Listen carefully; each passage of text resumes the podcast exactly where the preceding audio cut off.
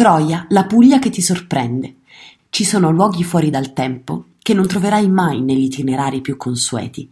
Sono terre per intenditori, sono i posti del cuore, risparmiati dalle luci della ribalta, ignorati dai grandi tour operator. I Monti Dauni sono questo.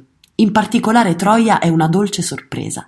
Tutti conoscono la pasticceria di Lucia Casoli, la pasticceria che ha inventato la Passionata, un dolce bello da vedere, buono da gustare, per dirla alla maniera della sua creatrice, un messaggio d'amore racchiuso in uno strato di pasta di mandorle. Ed è proprio da qui, dalla pasticceria Casoli, che può partire la visita al borgo. Adiacente al locale sorge la Concattedrale di Santa Maria Assunta, fondata tra il 1093 ed il 1106.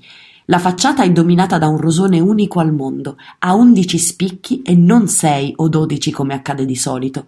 Il numero 11 ha poi un significato simbolico, è il numero degli apostoli senza Giuda Iscariota, scelta fatta per sottolineare che chi pecca è fuori dalla comunità cristiana.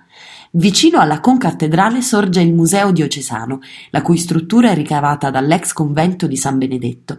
Tra i tanti reperti archeologici, paramenti liturgici, quadri, marmi e lapidi, spiccano il Capitello delle Quattro Razze, di età federiciana, e le statue di arte sacra realizzate in cartapesta di scuola napoletana del 1700. La visita continua con il Museo Civico, allestito all'interno del Palazzo D'Avalos, che accoglie reperti di diverse epoche.